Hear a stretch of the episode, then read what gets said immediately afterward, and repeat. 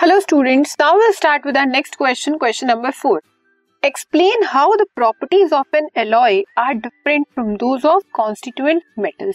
आपको ये बताना है एलॉयज की जो प्रॉपर्टी होती है वो उसके कॉन्स्टिट्यूएंट मेटल से कैसे डिफरेंट होती है और क्यों डिफरेंट होती है? अब एलॉय कैसे बनता है?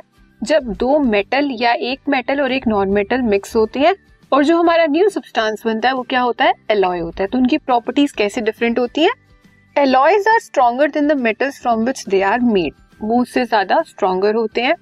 Alloys are harder than the constituent metals constituent metals के कंपैरिजन में एलॉयज हमारे हार्ड होते हैं। उनका मेल्टिंग पॉइंट ज़्यादा होता है as compare to their constituent metals alloys are more resistant to corrosion जो हमारे एलॉयज होते हैं, वो इजीली कोरोड नहीं हो सकते। वो रेजिस्टेंट देते हैं, वो रेजिस्टेंस प्रोवाइड करते हैं। मींस वो प्रिवेंट करते हैं कोरोजन से।